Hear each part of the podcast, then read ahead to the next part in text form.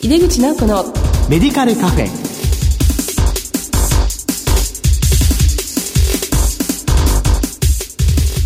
こんばんは。帝京平成大学薬学部の井出口直子です。皆さん夏いかがお過ごしでしょうか？井出口直子のメディカルカフェ。この番組は医療を取り巻く人々が集い語らい情報発信をする場です。今月の特集は服薬支援の新展開です。今回は2回目この後ゲストにご登場いただきます。お楽しみに。井出口直子のメディカルカフェ。この番組は手羽製薬の提供でお送りします。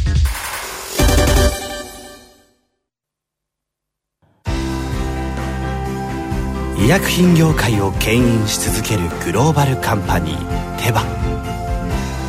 新薬ジェネリックを開発製造するハイブリッド企業です患者さんの笑顔を大切にする薬剤師の皆さんと。これまでもこれからも手羽製薬。帝京平成大学薬学部の井出口直子です。服薬支援の新展開特集の2回目です。前回に引き続き手羽製薬株式会社メディカルアフェアーズ部長門田義明さんにお話を伺います。門田さんどうぞよろしくお願いいたします。よろしくお願いいたします。はい。えっ、ー、と、前回はですね、門田さんがどのようなお仕事をされているのかということと、そして、あの、脳梗塞の再発予防のための抗血小板薬、これの服薬サポートツールの有用性についての調査、これを、あの、お話しいただいたんですけれども、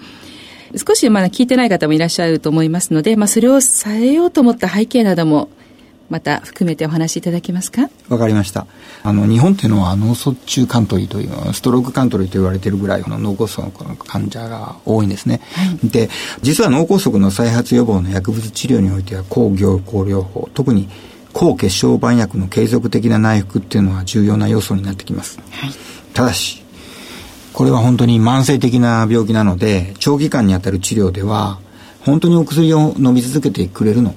っていうような服薬アドヘレンスが常に問題となってくる。えー、で、そこで私たちは内服人の一助としてですね、このような専門的に開発した服薬サポートツールを使って、はい、この抗血小板薬の服薬アデヘレンスが実際向上できるのか、できうるのかどうかを検証する、はい、そういうような試験を行いました。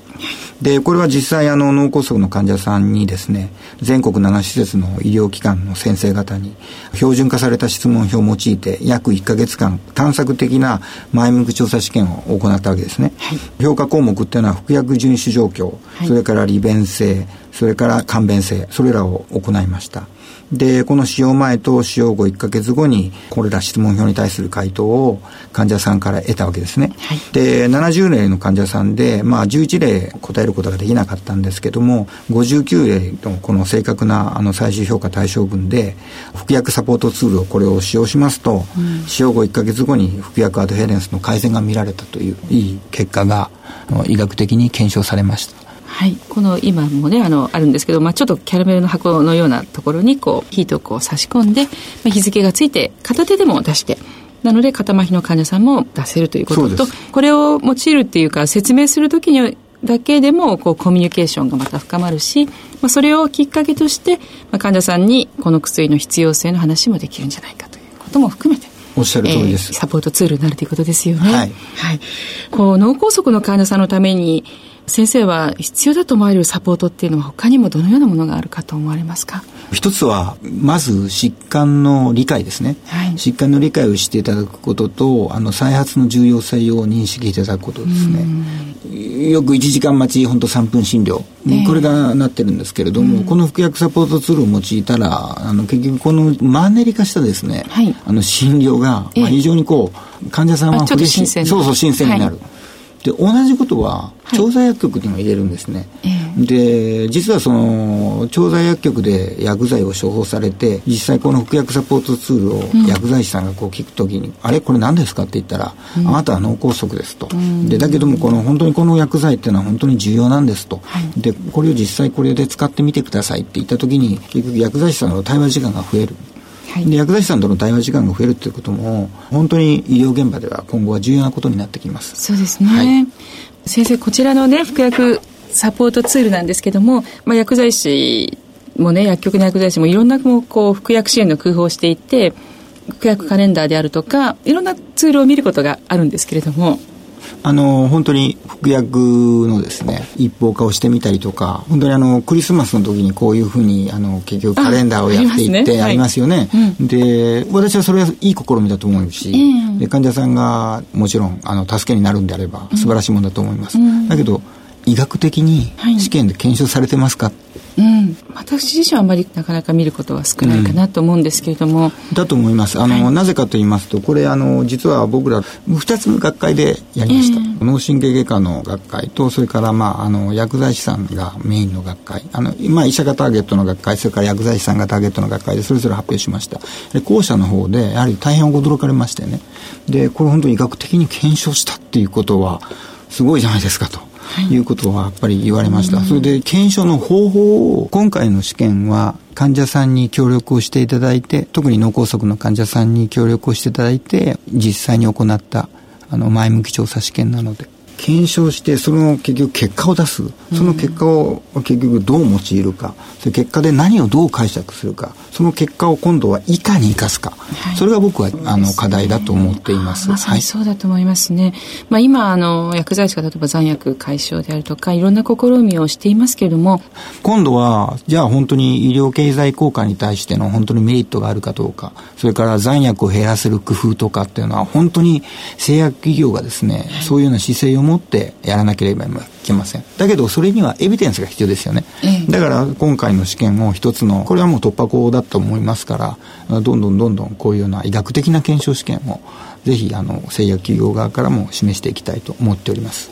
はい、楽しみにしております。まあ、こういったサポートツールっていろんなものが出てると思うんですけれども、まあ、その中でも、これが、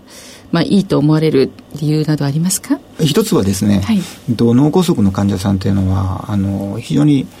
麻痺がはっきりしてなくてもですね、えー、手指の高知障害があったりあの結局スムーズな運動ができなかったりします、はい、だけどこれをまあ使うことによって医師のリハビリの助けになるから、はい、それから取り出しやすいわけですから大きな力を使わなくてもいうような利便性も考えられるんではないかというふうに思いました。そうですか、はい。まあ、実際こうサポートツールを使って良かったかどうかっていう、まあ、検証っていうのは、まあ、なかなかされづらいものなんですけども、まあ、今回はそれをされたということですよね。ねはい、はい、ありがとうございます。あの先生は医師という立場で、まあ、臨床のご経験もあってそれで現在こう製薬企業にお仕事をされているわけですけども製薬企業の中で、まあ、医師の方って多くはないと思うんですよね。まあ、医師特にこう臨床の医師に求められる課題でありますとか、その重要性についてお話しいただけますか？えー、それは本当に重要な点でございまして、実際、臨床現場、医師は臨床現場と言います。本当に現在診療現場で病院で何が起こっているかっていうのは、本当に一つのニュースを見たときに、僕ら臨床医っていうのはすぐにわかる。で、それで私は今ジェネリックの会社に勤めてるんですけれども、で、時々自分の同級生に聞かれるのが、加藤田ジェネリックの会社に勤めてるんだって本当にジェネリックって大丈夫なの？とか、あるいはただ、ジェネリックが本当に信用できるんだったら、クリニックで開業している多くの僕の同級生たちは、新薬からもう本当にポンポンポンポン変えていってですね、患者の医療経済効果はどんどん上がっていく、あの、結局良くなるから、非常に助かるんだよっていうようなことを言われます。その時、私やはりその話を会社に持ち帰って、だから私たちは質の高いジェネリックを供給しなければいけないんだ。で質の高いジェネリックと一緒に医学的な情報を正確に伝えなければいけないんだ。これが僕はあの臨床医の製薬企業における果たす役割ではないかと思います。一つの今回のサポートツールの検証試験はあくまでも一つのあの布石にしか過ぎません。はい、だけどやはりあのこれで今度は私はこれをやってくれた先生とこれを監修してくれた先生はあの一緒に座談会を行ってですね、はい、実際これを今後どういうふうにして伝えていって、はい、脳梗塞の日常診療に役立てるかっていうのを実際もっと話し合おうじゃないかというふうに逆に先生たちが言ってくれる。っていうのは本当にあ製薬企業に対する見方が変わってくるなと。でこれはなぜかというとやはり臨床医がいて、先生方と同じ目線で話ができるからだっていうようなことだと私は思っています。なるほどそうなんですね臨床現場で同じようにこう、まあ、研鑽をされている立場だからこういろんなこう現場も見えるし問題点も見えるしいろんな疑問も、まあ、共有できていくということですよね。そうですそこでまあ情報を収集してそれを会社に提供することもできるし、まあ、だからこそこういい情報をどんどん提供できるという。ことなんですね。はい、それからあのもう一つ手羽は、はい、とグローバル企業です。一つ重要なことっていうのは世界からの情報をもらうこともできるし、日本からの情報もやっぱり発信できる。で、ね、海外がやはりあの今回あの、えー、グローバル学校の試験のあの結果を大変驚いて、で日本っていうのは本当にこういうことができるんだと。情報の交換が本当に同率にできる、やはり向こうにもドクターがいるわけなのでグローバル企業の中にですね。あのこれも直接対話ができる、あの非常に大きな自分自身が会社の中のツールになってるなと。いうふうに感じます。なるほど、はい、もうこの取り組みが海外ですごい話題になっているというそうですねことなんですね。はい、なんかもういかにも日本人らしい取り組みだっていうふうに言そうですけどもあ。ありがとうございます。これ本当にあいかにも日本人らしいよくこんなことを考えるなと。うん、これ箱を作った、ね、箱を作ったね。でこれは実はあの実は海外であのいろんな国で使いたいと。でこれ自身も本当にこれ折り紙プロジェクトといえば、まるで日本人がこの考えてる折り紙みたいだなと。よくこんなことを考えるんだ。で向こうはこれこうボトルにドカンと入ってドバって渡されるんですね、はい、ただこういうこと絶対考えないんですよね。今後、例えば全体の,、あのパッケージに大きな影響を与えるかもしれないっていうふうに今考えられています。すごい影響があるんですね、はい、まさにこう折り紙プロジェクトってね紙を折って。そうです、まあ、こういう細やかなことはなかなかこう日本人じゃないとというような評価があったということですよね。ありがとうございます。面白いです。じゃああのますますこのね、メディカルアフェアーズとして、まあ、取り組んでいくこと、あるいは、まあ、先生自身ですね、取り組まれていきたいと思ってらっしゃることをちょっと教えていただいてもよろしいですか？はい。あの、私は今後、まあ、医師として、私自身が、ジェネリックを勉強させていただきました。はい、それで本当にこの医療経済がいかにどういうふうな方向で今後動かなきゃいけないか。はい、で、一つ、安倍首相が喋っている言葉の一つもですね、はい、結局僕が医者の診療現場で聞くのとですね、製薬企業の中で入って聞くのでは全然違う。だから本当にこう、あの、ものを見る目が変わった。だから今後は先生たちに伝えていきたいし、患者様に伝えていきたいなと僕は思っています。そうですか。はい。それから本当に私自身しか見えないことをやはり会社の皆さんにもっともっと勉強していただきたい。会社に入って、ま、日々勉強させていただいてるんですね。えー、今度はこれを本当にあの社会に還元する番だと思っています。もともとその、まあ、製薬企業に入って開発っていうふうに関われる時はきっかけとしてはまあ、目の前の患者さんだけじゃなくてもたくさんの患者さんを助けられるその通りです。作ろうということですもんね、はい、その通りです、まあ、まさにその大きな企業でグローバルな企業でそれを今実践されているということだと思います、はい、あの薬剤師についてはどうですかね接点とかはありますかね現在。あります。私はこの企業に入ってですね今まで医者としてで処方して終わりだったじゃないですか。実際今は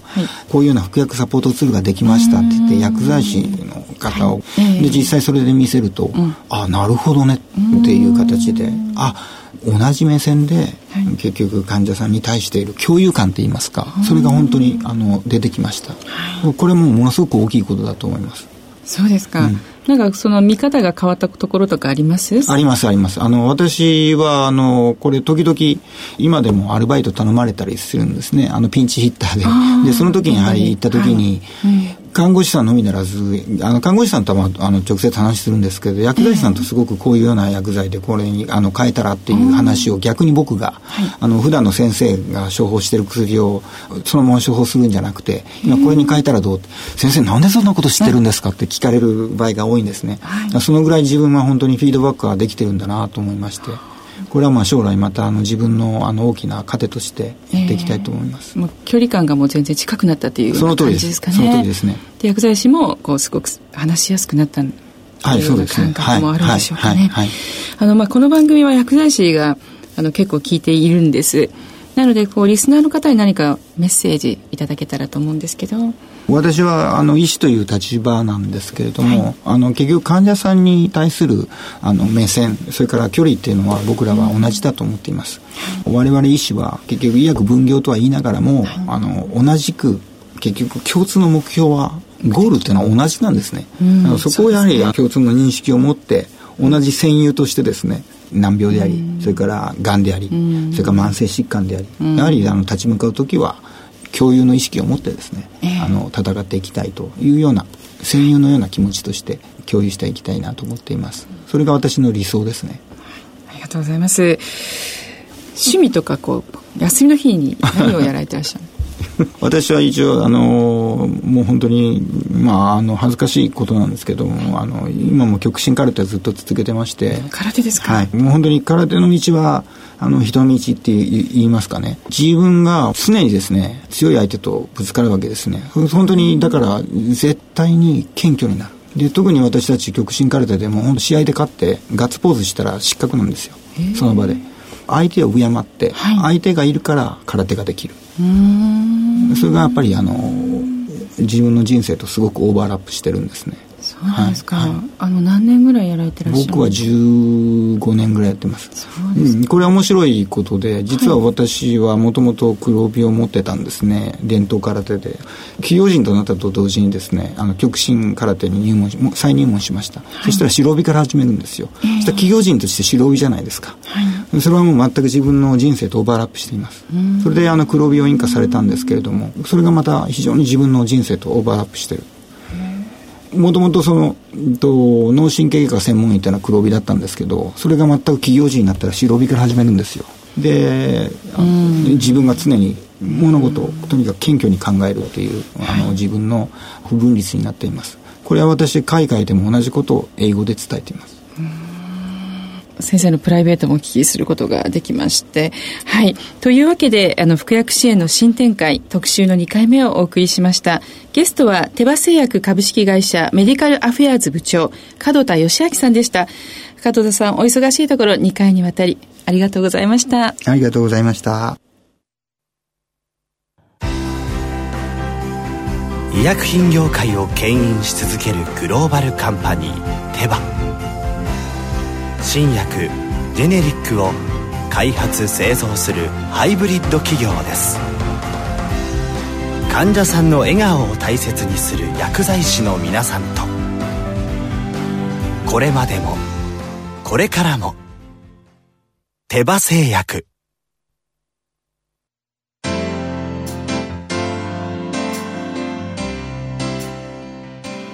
井出口直子のメディカルカフェいかがでしたでしょうか？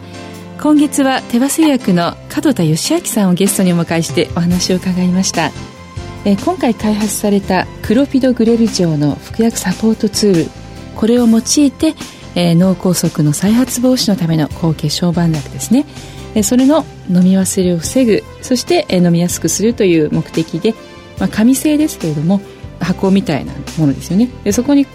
ヒートを入れて片手でも出せるというようなものです。でそれを使われて脳梗塞患者における服薬アドヒアランス向上を目指してという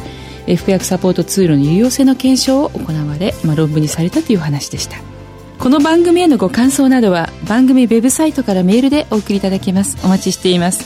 毎月第2第4水曜日夜8時40分から放送中の井出口直子のメディカルカフェ。次回は9月14日の放送です。お楽しみに。えー、夏終わってしまいますね。それではまた帝京平成大学の井出口直子でした。井出口直子のメディカルカフェ。この番組は手羽製薬の提供でお送りしました。